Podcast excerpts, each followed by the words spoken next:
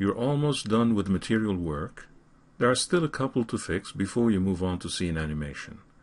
Continue working on your file or you can use the provided file named museumbuilding.max. The scene looks quite decent once rendered. There are, however, one or two things that need attention. If you recall, the walls of the museum were built in Revit as curtain walls. The upper portion had a defined grid that we removed in Revit to minimize poly count. It was mentioned at that time that a grid or a tiling effect can be simulated with the help of materials. This is one topic you still need to tackle. Another problem is the railing on the roof. This is a custom railing of metal with glass panels that was created as a Revit family. However, not much attention was given to the family materials when this railing was conceived. A closer render shows that the panels are reflective instead of transparent, as glass should be. You start by fixing this problem first. Go to the material editor. You need to take a look at the current railing material. If you want, you can delete the existing nodes. This clears out the space, but doesn't remove applied materials to objects in the scene. Go ahead and sample the railing material. You can plainly see that it's made of a single material that's metal-based and reflective. This material is used elsewhere in the scene and works well for handrails and balusters, but not for glass. Zoom in even closer and select the railing object. Enter polygon mode and select any face that's supposed to be made of metal, either on the balusters or the semicircular attachments. In the Surface Properties rollout, notice that these polygons are set to ID number 1. Now select the glass panel and notice its ID is set to number 2.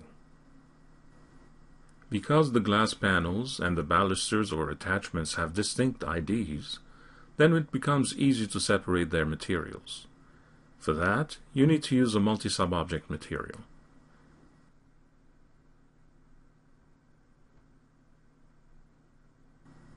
Double-click it and set its number of submaterials to 2. That's all you need in this case. Now connect the railings material out socket to submaterial ID number 1 in socket. This ensures the railing material affects all faces with ID number 1. You still need a glass material for those faces with ID number 2. Instead of creating one from scratch, Sample the glazing on any part of the project that shows transparent glass.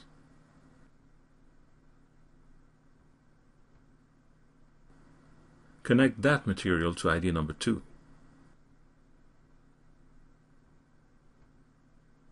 Finally, with the custom railing still selected, assign the newly created multi-sub material to it.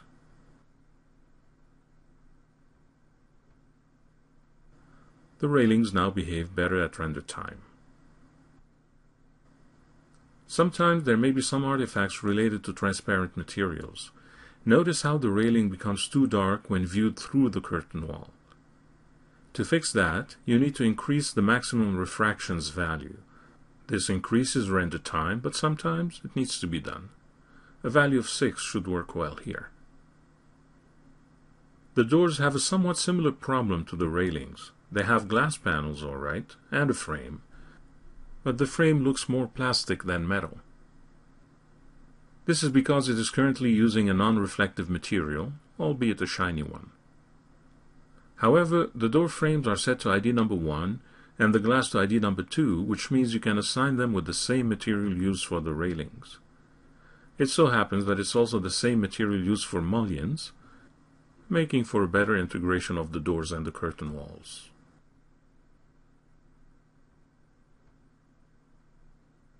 You may want to revisit the railings around the plaza and ensure they are also applied with the correct material. You can select the railings and simply apply the reflective material you use for the balusters. This ought to make the render more consistent.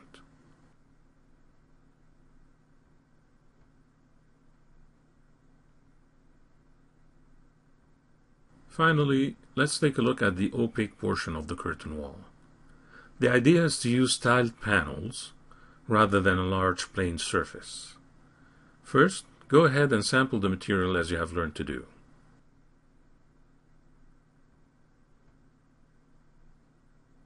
Initially, it's based on a somewhat reflective material, which is fine, but it also has a tad of transparency. That was back when it might have been made of rusted glass. You'll make it fully opaque instead. Disable transparency and adjust reflectivity to 15 and 25 for direct and oblique situations. You can experiment with these values on your own. To create the tiling effect, you will use a bump map. Enable bump map,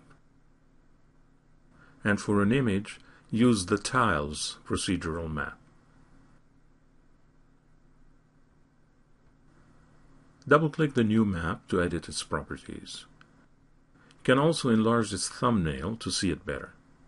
It is set to 4x4 tiles, which is fine, but you need to specify the dimensions of this 4x4 layout in the real world. We'll assume that each tile is 6 feet across, so this gives us a layout of 24 feet. Adjust the dimensions accordingly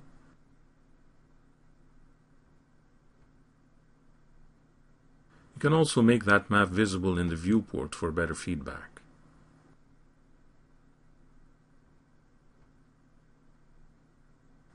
In the advanced control rollout, you can make further adjustments, such as making the grout between the tiles smaller. Bump maps are based on grayscale value, so you can increase the contrast between the colors.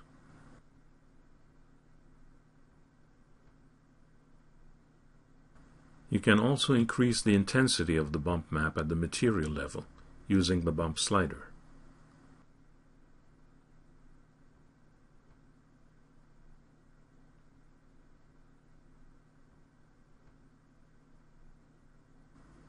Zoom out and adjust the scene for a better view. Test render the scene. It should look quite good by now. Experiment a bit more and see if you can make it more interesting by adjusting more materials. See what you can do with that center structure or with the sunshades at the back. Otherwise, save your scene. In the next movie, you add and animate cars to bring the scene to life.